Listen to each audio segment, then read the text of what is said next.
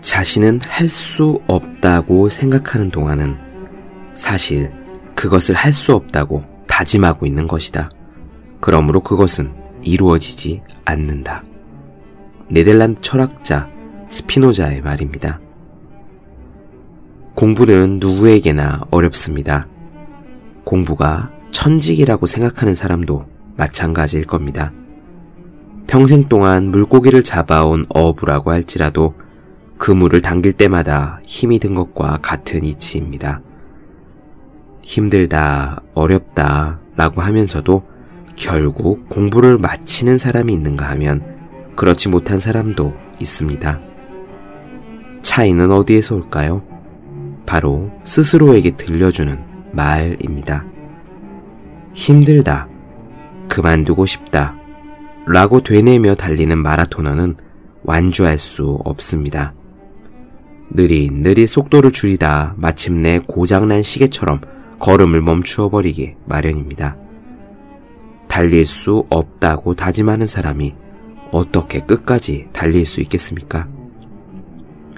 공부하는 사람도 그렇습니다. 깨알 같은 수학책이건 두꺼운 세법책이건 그만두자라고 스스로에게 속삭이면서 공부를 끝까지 할 수 있는 사람은 아무도 없습니다. 공부는 원래 힘든 겁니다. 그러나 힘들다고 생각해서는 해낼 수 없습니다. 여러분은 공부하는 동안 여러분 스스로에게 무슨 말을 들려주고 있습니까? 365 공비타민 스스로에게 들려주는 말의 한 대목으로 시작합니다.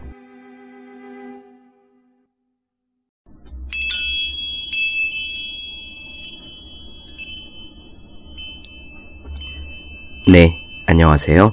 본격 공부자극 팟캐스트 서울대는 어떻게 공부하는가 한재우입니다. 오늘은 직업으로서의 소설가 하루키 그 가장 중요한 이야기를 해보도록 하죠. 진짜 하루키의 작품 이야기입니다. 아니, 작품 내용 이야기가 아니라요. 그가 어떻게 작품을 쓰는가 하는 부분이고 그 중에서도 특히 장편 소설에 대한 이야기입니다. 하루키는 책을 이것저것 많이 썼어요. 장편소설, 단편소설, 에세이집도 냈고, 또 동경 지하철 그 독가스 테러 사건을 다룬 언더그라운드라는 비문학 책도 낸 적이 있죠. 저는 그 중에서 에세이 장르를 가장 좋아하긴 하지만 하루키는 뭐니 뭐니 해도 장편소설 작가로 세계적인 명성을 얻었습니다. 그의 책은요, 이른바 page turner라고 불린다고 해요. page turner라는 말은 페이지, 그러니까 책장을 터너, 자꾸자꾸 넘기게 된다라는 이야기인데 그만큼 술술 쉽게 마구마구 읽혀 나가는 책이란 말입니다. 사람에 따라 다르겠지만 저도 그랬어요. 1Q84를 읽을 때 방바닥에 엎드려서 읽는데 정말 문장이 술술 읽혀서 읽다가 정신 차려보면은 한 50페이지 지나 있고 읽다가 팔꿈치가 아파서 다시 보면 또 한 50페이지 지나 읽고 그랬습니다. 그런 하루키가 어떤 식으로 작품을 해왔느냐, 작업을 해왔느냐 하는 것은 의미가 있다고 저는 생각합니다. 꼭 여러분들이, 그리고 제가 소설가가 아니라도 말이에요. 왜냐면은, 하루키는 우선 문학을 전공한 사람도 아니고, 그러니까 그 분야의 전공자, 무언가를 스승에게 배운 사람도 아니고, 처음 시작할 때 우리 보통 사람들하고 똑같이 자기 일상생활 생계를 꾸려가면서 틈틈이 그 일을 시도한 것이고 그런 이후에는 30년간 꾸준히 한 발 한 발 성장하면서 결국 충분히 quality 있는 자리에 올라갔잖아요. 그러니까 거의 아무것도 밑바탕이 없는 데에서부터 어떤 특별한 비결을 얻지도 않은 상태에서 순전히 자기 힘으로 시행착오를 한발 한발 거쳐서 그래도 많은 사람들이 어느 정도 인정할 만한 그런 실력을 갖췄다는 것이기 때문입니다. 물론 하루키의 소설에 대해서 좋아하시는 분도 있고 비판하시는 분도 많이 있다고 알고 있습니다. 제가 좋아한다고 해서 하루키의 소설이 가치가 높다, 많은 분들이 읽어주셨으면 좋겠다, 그런 말씀을 드리는 건 전혀 아니고요. 그건 사람 따라 취향인데, 하지만 적어도 어떤 성과를 낸 사람이라면은 그러한 결과를 얻은 거에 대한 원인이 있을 거고 그러면 그 원인이 무엇인지를 음미해 볼 노력은 의미가 있는 것이 아닌가 그런 말씀을 드리고 싶다는 겁니다. 이를테면 이런 거죠. 우리 외에 뉴스에 김연아 선수의 훈련 비결 뭐 이런 거 나오면은 예를 들어 그분은 추석이나 설 연휴 당일에도 휴일이라고 쉬지 않고 여전히 체육관에 나가 엉덩방아를 찧었다고 했는데요. 또 발레리나 강수진님 같은 분도 훈련을 너무 많이 해서 발에서 피가 날 정도여서 토슈즈 안에 쿠션으로 쓰기 위해 돼지고기 살점들을 넣었다라는 이야기를 들은 적이 있거든요. 그런 식의 훈련, 강도 높은 노력, 그리고 어떤 정말 경탄할 만한, 그리고 우리가 감동을 받을 만한 그런 훌륭한 마음과 정신을 보면은 우리가 꼭 피겨스케이팅을 하거나 발레를 하는 것이 아니라도 내가 하고 있는 일과 공부에서 최선을 다해야겠다는 마음이 들곤 하잖아요. 그런 겁니다. 하루키가 어떻게 장편 소설을 쓰느냐 하는 것을 여러분들께 제가 나누어 드리고 싶다라는 것은 바로 그런 부분이고요. 그래서 오늘의 내용을 이런 식으로 들으셨으면 좋겠습니다. 장편 소설은 긴 작업이죠.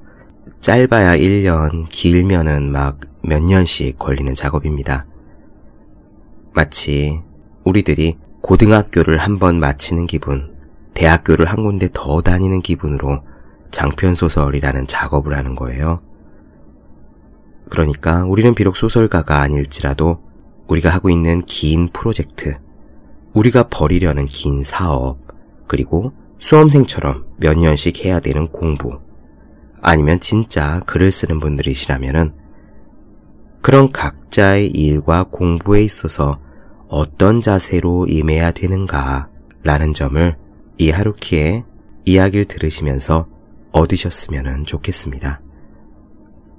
무엇보다요, 특별히 얻어가는 것이 없더라도 이 하루키의 에세이는 굉장히 재밌습니다. 믿고 들으셔도 괜찮습니다. 그러면은 바로 시작하도록 할게요. 시간을 내 편으로 만든다. 장편 소설 쓰기.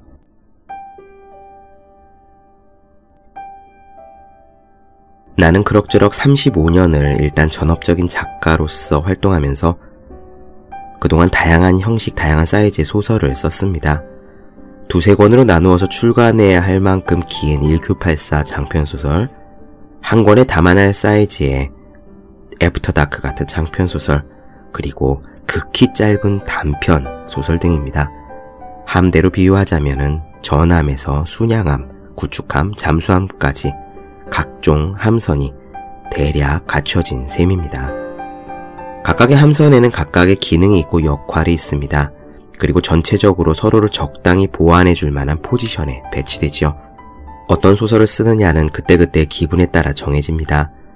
무슨 로테이션 같은 것에 따라 규칙적으로 돌리는 건 아니고 마음 가는 대로라고나 할까 어디까지나 자연스러운 흐름에 맡깁니다. 슬슬 장편을 써볼까라든가 다시 단편이 쓰고 싶어졌네 라든가 그때그때 마음의 움직임에 따라 혹은 원하는 바에 따라 그 그릇을 자유롭게 선택합니다. 선택할 때 망설이는 일은 일단 없습니다.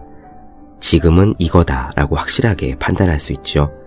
단편 소설을 쓸 시기가 오면 다른 것에는 눈을 돌리지 않고 집중해서 단편 소설을 씁니다. 그래도 나는 기본적으로 나 자신을 장편소설 작가로 간주합니다. 단편소설이나 중편소설을 쓰는 것도 좋아해서 쓸 때는 물론 열중해서 쓰고 완성된 것에도 애착을 갖고 있지만 그래도 역시 장편소설이야말로 내 주된 전쟁터이고 나의 작가로서의 특징이 가장 명확히 나타난다고 생각합니다. 나는 원래부터 장거리 주자 체질이라서 다양한 것들이 제대로 종합적이고 입체적으로 움직이자면은 어느 정도 몸집이 있는 시간과 거리가 필요합니다. 정말로 하고 싶은 것을 하기 위해서는 비행기로 비유하자면 상당히 긴 활주로가 있어야 하는 겁니다. 내게 중요한 의미를 갖게 될 소설을 쓰려고 할 때 말을 바꾸면은 나 자신을 혁신하게 될 가능성을 가진 종합적인 스토리의 시동을 걸려고 할 때 나는 자유롭게 아무 제약 없이 사용할 수 있는 널찍한 공간이 필요합니다. 우선 그럴 만한 공간이 확보된 것을 확인한 뒤에 그 공간을 채울 만한 에너지가 내 안에 축적된 것을 확인한 뒤에 말하자면 수도꼭지를 최대한 틀어놓고서 장기전의 업무에 착수합니다. 그런 때 느끼는 충실감은 세상 그 무엇으로도 대신하기 어려울 겁니다. 그건 장편 소설을 쓰기 시작할 때가 아니면 느낄 수 없는 특별한 종류의 기분입니다. 그래서 이번 회에서는 장편 소설을 쓰는 작업에 대해서 이야기하고자 합니다. 아니, 그보다 장편 소설 쓰기를 예로 들어서 내가 어떤 식으로 소설을 쓰는지 구체적으로 이야기하고자 합니다. 물론 한마디로 장편 소설이라고 해도 한 편 한 편의 내용이 다른 것과 마찬가지로 그 집필 방법이나 일하는 장소나 소요되는 기간은 각각 다릅니다. 그래도 기본적인 순서나 규칙 같은 것은 큰 줄기에서 거의 동일한 것 같습니다. 그것은 내게는 통상의 영업행위라고 해야 할 것입니다. 혹은 그런 정해진 패턴에 나 자신을 몰아넣고 생활과 일의 사이클을 확정했을 때에야 비로소 장편 소설 쓰기가 가능해진다 라는 면이 있습니다. 심상치 않은 양의 에너지가 필요한 장기전이기 때문에 일단 나 자신의 태세를 단단히 정비해야 합니다. 그러지 않으면 자칫 도중에 힘이 붙여 나가 떨어질지도 모릅니다. 장편 소설을 쓸 경우 나는 우선 책상 위에 있는 것들을 깨끗이 치웁니다. 비유적인 이야기이긴 하지만 어쨌든 소설 외에는 아무것도 쓰지 않는다라는 태세를 만들어버리는 겁니다. 만일 그때 에세이를 연재하는 중이었다면 일단 거기서 중지합니다. 갑작스럽게 들어오는 일거리도 어지간한 경우가 아닌 한 받지 않습니다. 뭔가를 진지하게 하기 시작하면 다른 거는 전혀 못하는 성격이기 때문입니다. 마감이 없는 번역 작업을 내가 원하는 페이스에 따라서 동시에 간간히 진행하기도 하지만 이건 생활을 위해서라기보다 오히려 기분 전환을 위해 하는 겁니다. 번역이란 기본적으로 테크니컬한 작업이라서 소설을 쓸 때와는 그 사용하는 뇌의 부위가 다릅니다. 그래서 소설을 쓰는데 부담이 되지 않아요. 근육의 스트레칭과 같아서 오히려 그런 작업을 병행하는 것은 뇌의 균형을 잡는데 오히려 유익한지도 모릅니다. 당신이야 그런 속편한 소리를 할 수 있겠지만 우리는 먹고 살기 위해서 다른 잡다한 일거리도 받아들여야 한다라는 동업자분들도 계실지 모르겠습니다. 장편 소설을 집필하는 긴 기간 동안에 대체 어떻게 먹고 사느냐라고 말이죠. 이 자리에서는 어디까지나 저 자신이 일해온 시스템에 대해 말하는 것 뿐입니다. 단지 개인적인 것을 말하게 해주신다면 아직 그다지 책이 팔리지 않았던 시기부터 나는 계속 그런 방식으로 장편 소설을 써왔습니다. 생활비를 벌기 위해 문필과는 전혀 관계없는 다른 일을 일상적으로 했던 적은 있습니다. 육체 작업에 가까운 것이었죠. 하지만 글 쓰는 일의 의뢰는 원칙적으로 받지 않았습니다. 기본적으로 소설을 쓸 때는 소설만 썼습니다. 나는 어느 시기부터 장편 소설은 해외에서 쓰는 경우가 많아졌지만 이거는 일본에 있으면 아무래도 잡일이나 잡음이 이것저것 자꾸 들어오기 때문입니다. 외국으로 나가버리면 쓸데없는 생각은 할 것 없이 지필에 집중할 수가 있습니다. 특히 내 경우에는 쓰기 시작하는 시기에 일본을 떠나 있는 편이 더 좋았던 것 같습니다. 처음으로 일본을 떠났던 게 1980년대 후반인데 그때는 역시 망설임이 있었습니다. 이렇게 해서 정말로 살아남을 수 있을까 하고 불안했죠. 나는 상당히 겁이 없는 편이지만 그래도 역시나 배수의 진을 친다고 할까 돌아올 길을 끊어버린 식의 결심이 필요했습니다. 여행기를 쓰겠노라고 약속하고 무리하게 출판사에서 약간의 선급금을 받기도 했지만 기본적으로는 내 적금을 헐어서 생활하지 않으면 안 되었습니다. 그런데 마음 먹고 결단을 내려 새로운 가능성을 추구했던 것이 내 경우에는 좋은 결과를 낳았던 듯 합니다. 유럽에서 머물던 중에 썼던 상실의 시대가 어쩌다 예상 밖으로 잘 팔리고 생활이 안정되면서 장기적으로 오랜 기간 소설을 쓰기 위한 개인적인 시스템을 우선 설정할 수 있었습니다. 그런 의미에서는 행운이었다고 생각합니다. 이런 말을 하면 오만하게 들릴지도 모르겠지만 그렇다고 해서 결국 행운만으로는 일이 흘러간 것이 아닙니다. 거기에는 일단 내 나름의 결의와 배짱이 있었습니다. 장편 소설을 쓸 경우에 하루에 200자 원고지를 20매 쓰는 것을 규칙으로 삼고 있습니다. 내 맥 컴퓨터의 화면으로 말하자면 대략 두 화면 반이지만 옛날부터 습관으로 200자 원고지로 계산합니다. 좀 더 쓰고 싶더라도 20매에서 딱 멈추고 오늘은 뭔가 좀 잘 안 된다 싶어도 어떻게든 노력해서 20매까지는 씁니다. 왜냐하면 장기적인 일을 할 때는 규칙성이 중요한 의미를 갖기 때문입니다. 쓸 수 있을 때는 그 기세를 몰아 많이 써버린다. 써지지 않을 때는 쉰다. 라는 생각으로는 규칙성은 생기지 않습니다. 그래서 마치 출근 기록부를 찍듯이 하루에 거의 정확하게 20매를 씁니다. 이사크 디네스는 나는 희망도 절망도 없이 매일매일 조금씩 써간다 라고 했습니다. 그와 마찬가지로 나는 매일매일 20매의 원고를 씁니다. 아주 담담하게 희망도 절망도 없다라는 것은 실로 훌륭한 표현입니다. 아침 일찍 일어나 커피를 내리고 4시간이나 5시간 책상을 마주합니다. 하루에 20매의 원고를 쓰면 한 달에 600매를 쓸 수 있습니다.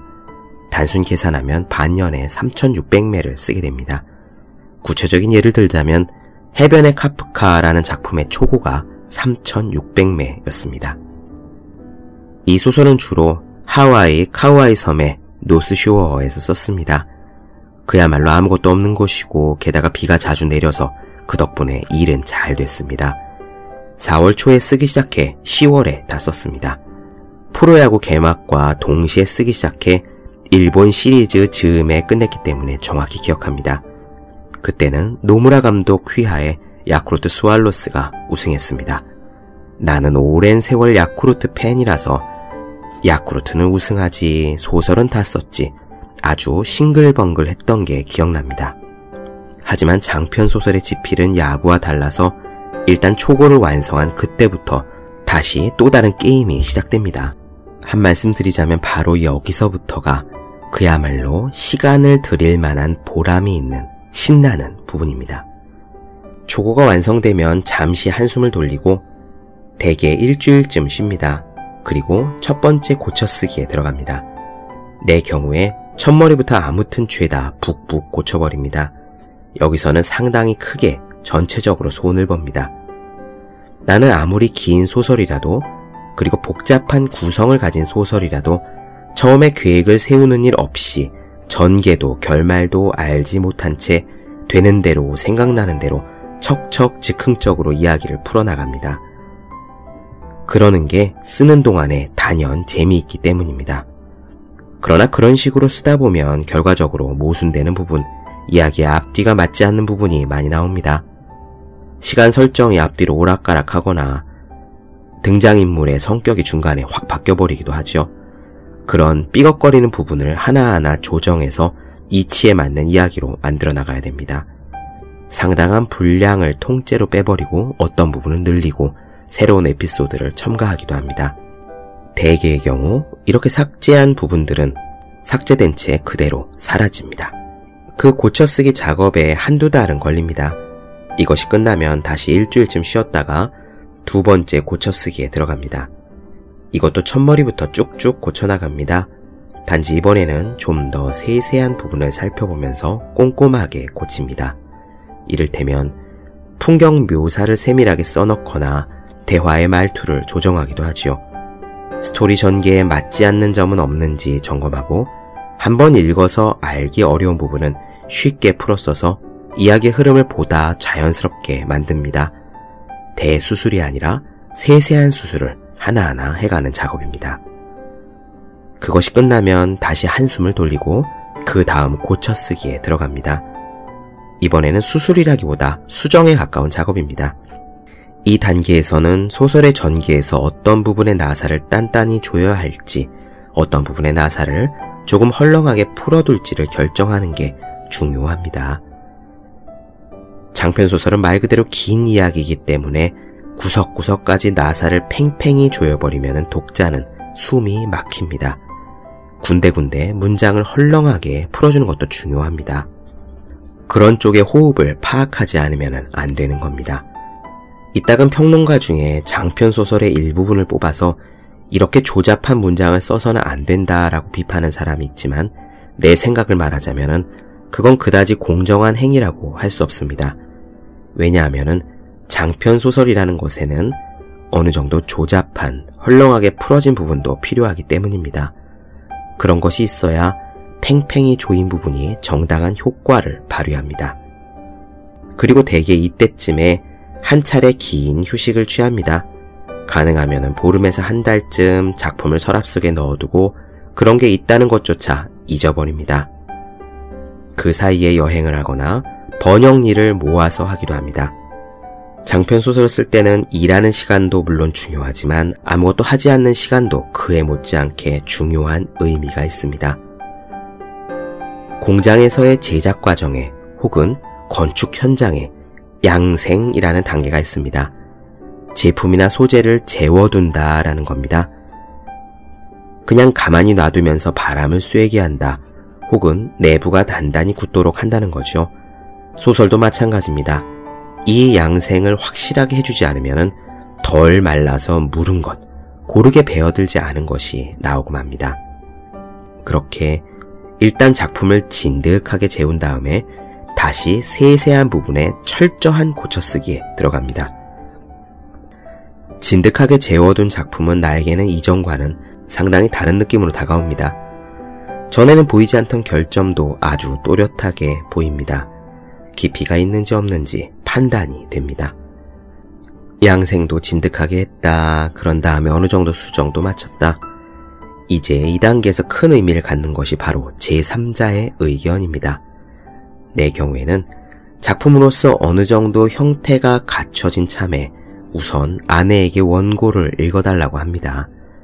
이거는 작가로서의 거의 첫 단계에서부터 일관적으로 계속해온 일입니다. 그녀의 의견은 나에게는 말하자면 음악의 기준음 같은 겁니다. 마치 실제 우리 집에 있는 오래된 스피커와도 같습니다. 나는 모든 종류의 음악을 이 스피커를 통해서 듣습니다. 특별히 훌륭한 스피커는 아닙니다. 1970년대에 구입한 JBL 시스템으로 몸집은 크지만 현대의 최신 고급 스피커에 비하면 출력되는 음의 영역이 상당히 한정적입니다. 음의 분리도 그다지 좋다고는 할 수 없습니다. 하지만 어쨌든 나는 이 스피커 시스템으로 지금까지 온갖 음악을 들어왔기 때문에 거기서 나오는 소리가 내게는 음악 재생음의 기준이 된 것이죠. 이런 말을 하면 혹시 화를 낼 분이 계실지도 모르지만 출판사의 편집자는 일본의 경우에 전문직이라고 해도 결국은 셀러리맨이라서 각 회사에 소속된 사람이고 언제 자리가 바뀔지도 알 수 없습니다. 물론 예외는 있지만 대부분의 경우에 윗선에서 지명을 받아 담당 편집자가 된 것이라서 어디까지 한 식구처럼 함께 해줄 것인지 예측하기가 어려운 면이 있습니다. 그런 점에서 아내는 좋든 나쁘든 우선 자리가 바뀌는 일은 없습니다. 내가 관측하는 정점이라고 하는 것은 그런 의미입니다. 오랜 세월 함께 했기 때문에 이 사람이 이런 독후감을 가진 것은 이러이러한 의미에서 이러이러한 점에서 나온 것이구나 하고 그 뉘앙스가 대강 이해가 됩니다. 하지만 그렇다고 해서 상대가 들려준 말을 그대로 다 받아들이는가 하면은 그렇게는 안 됩니다. 내 쪽에서 오랜 시간을 들여 기나긴 소설을 이제 막 써낸 참이고 양생에 의해 다소 식었다고는 해도 머릿속은 아직 충분히 흥분 상태이기 때문에 비판적인 말을 들으면 화가 납니다. 저절로 감정적이 됩니다. 거친 말다툼을 하는 일도 있습니다. 타인인 편집자를 상대로 그런 험한 말을 할 수는 없으니까 그런 면에서는 한 식구라는 이점은 있다고 생각합니다. 나는 현실 생활에서는 특별히 감정적인 사람은 아니지만 이 단계에서는 적잖이 감정적이 될 수밖에 없는 부분이 있습니다. 아니, 그보다 감정을 일단 밖으로 토해내는 게 필요하기도 합니다. 그녀의 비평에는 아닌 게 아니라 어쩌면 그럴지도 모른다라는 식으로 수긍이 가는 것도 있습니다. 그렇게 수긍하기까지 며칠씩 필요한 경우가 있지만 말이죠. 물론, 아니, 그렇지 않아 내 생각이 옳지라고 생각되는 부분도 있습니다.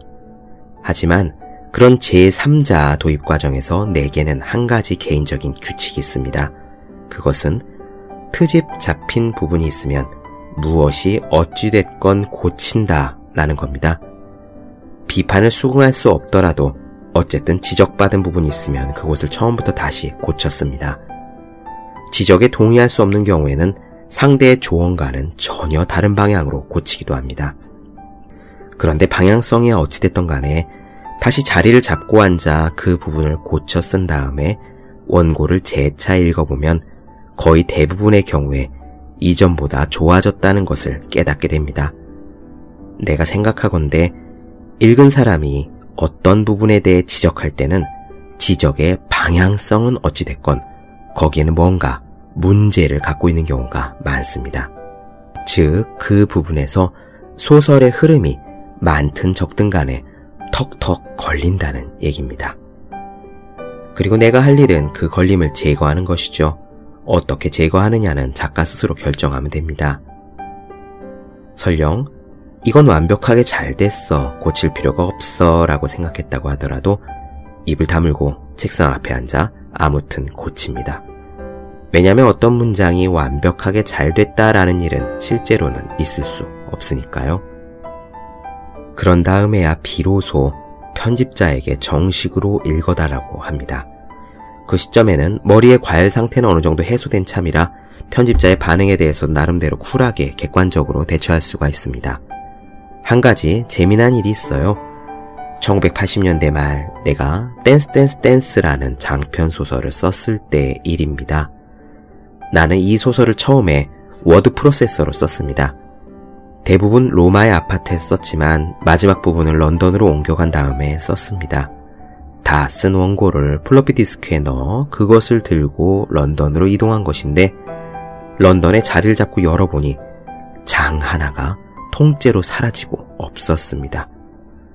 그 당시에는 아직 워드 프로세서를 쓰는 게 익숙하지 않아 조작을 잘못했던 거죠. 뭐 흔한 일입니다.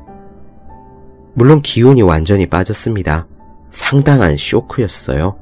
분량이 꽤 많은 장이었고 이거는 내가 썼지만 아주 잘 썼다라고 자부했기 때문입니다. 하지만 언제까지고 한숨을 내쉬며 고개를 내젓고 있을 수도 없어서 마음을 추스리고 몇 주일 전에 고심하며 썼던 문장을 아, 이런 거였었나 라고 떠올려가며 재현 작업을 했습니다. 그렇게 해서 그 장을 어찌어찌 부활시켰죠. 그런데 그 소설이 책으로 간행된 뒤에 행방불명되었던 오리지널이 불쑥 튀어나왔습니다. 전혀 예상도 못했던 폴더에 섞여 있었습니다. 그 또한 흔한 일입니다. 그런데, 아, 큰일 났네.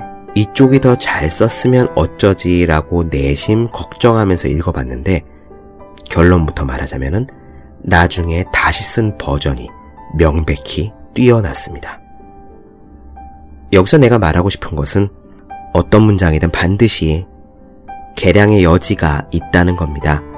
본인이 아무리 잘 썼다 완벽하다라고 생각해도 거기에는 좀 더 좋아질 가능성이 있습니다. 그래서 나는 퇴고 단계에서는 자존심이나 자부심 따위는 최대한 내던져버리고 달아오른 머리를 식히려고 노력합니다. 작품을 쓰는 동안에 주위에서 들려오는 비평 조언은 가능한 한 허심탄회하게 겸허하게 반영하지 않으면 안 된다. 그런 것이 옛날부터의 나의 지론입니다. 어떤 장편 소설을 쓸 때 일인데 나는 원고 단계에서 조금 안 맞는 편집자가 지적한 부분을 모조리 뜯어 고쳤습니다.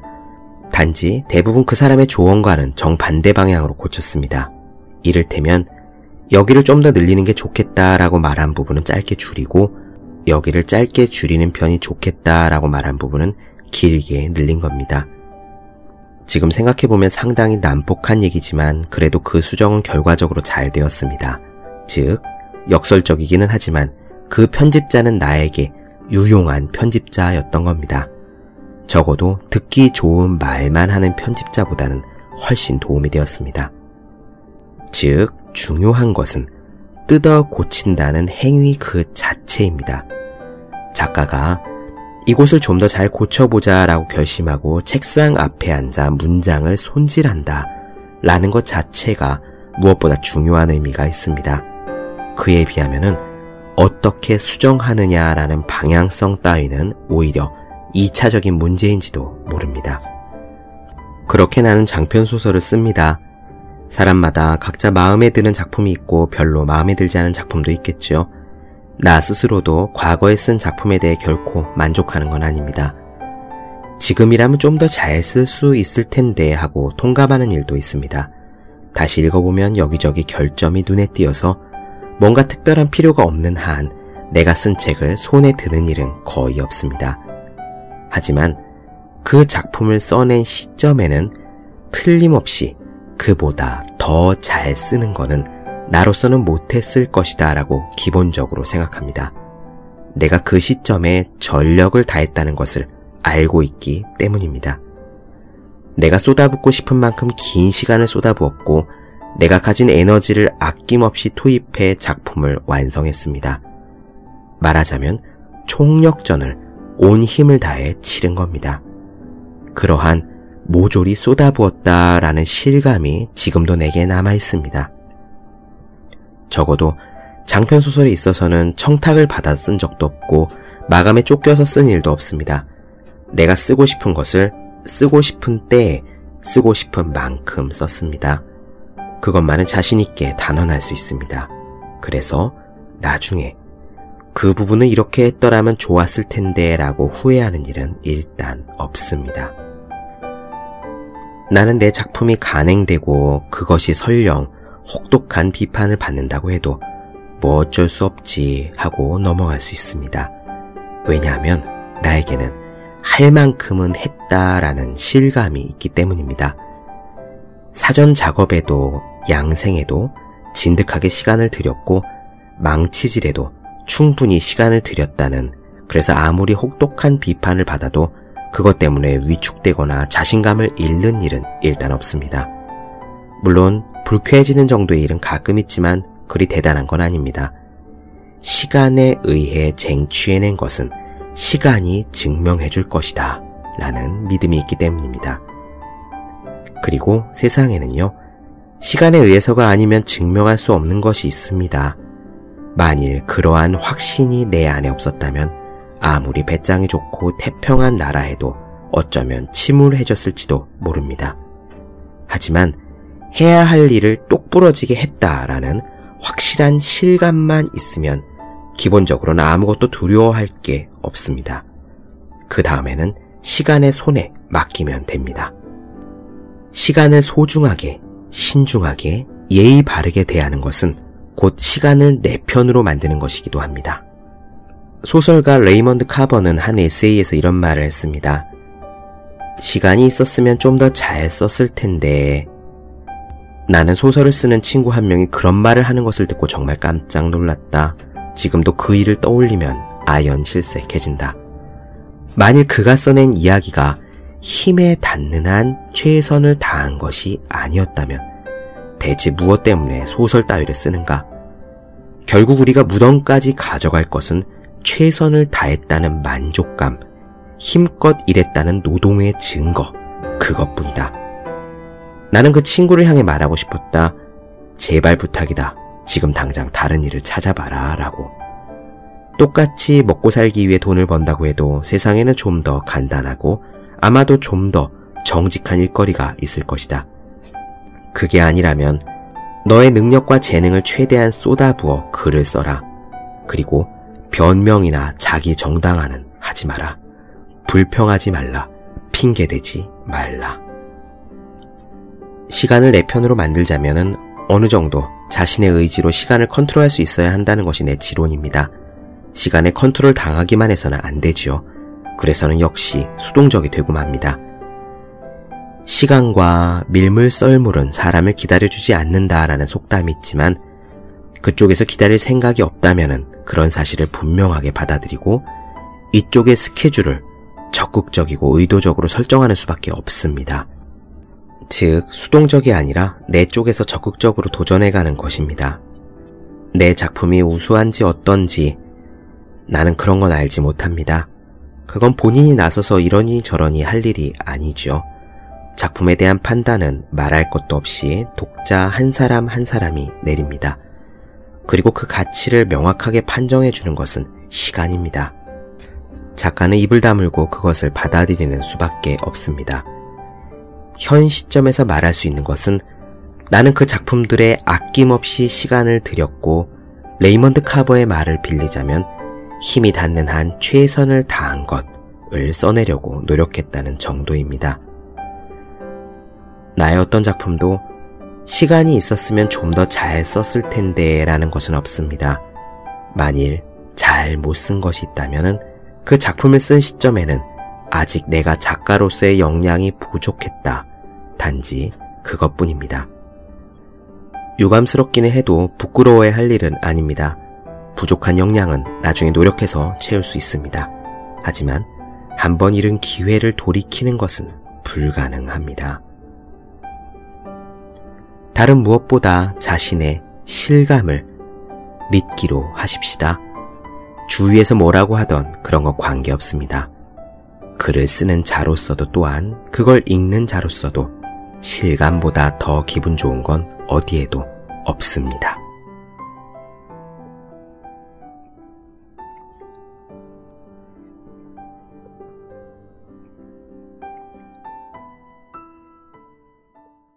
네, 어떻게 들으셨나요?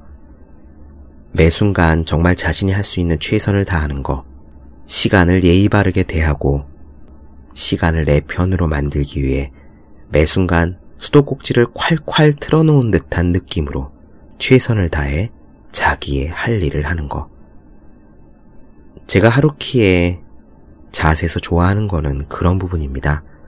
나는 내가 해야 할 일을, 그리고 내가 할 수 있는 일을 최대한 하고, 그로 인해 세상이 나를 어떻게 평가하는지에 대해서는 웬만해서는 스트레스를 받지 않는다라는 거죠. 그리고 그 평가는 결국 긴 시간이 정당하게 내려줄 것이다 라는 믿음을 갖는 것. 바로 이런 자세는 비단 소설가뿐만 아니라 수험생이고 직장인이고 자기 사업을 하시는 분들이고 아이를 기르시는 학부모분이시고 이 세상 모든 분들에게 필요한 정말 중요한 자세가 아닌가 저는 그렇게 생각합니다. 그래서 저는 하루키가 좋아요. 네, 본격 공부자극 팟캐스트 서울대는 어떻게 공부하는가? 오늘은 하루키가 이야기하는 시간을 내 편으로 만들기에 대한 말씀을 나눠드렸습니다. 더 많은 이야기가 궁금하신 분들, 질문사항 있으신 분들은 네이버 블로그 허생의 즐거운 편지 혹은 다음 카카오에서 만든 브런치 한재우의 브런치를 검색해 주시기 바랍니다. 그리고 매일매일 공부하시는 분들, 여러분 주변에 매일매일 공부하셔야 되는 그분들을 위해서 공부하기 전에 의욕을 돋기 위해 하루 한 페이지씩 읽는 책 365 공부 비타민을 선물해 주시면 좋을 것 같습니다. 저는 다음 시간에 뵙도록 하겠습니다. 오늘은 여기까지 할게요. 여러분 모두 열심히 공부하십시오. 저도 열심히 하겠습니다.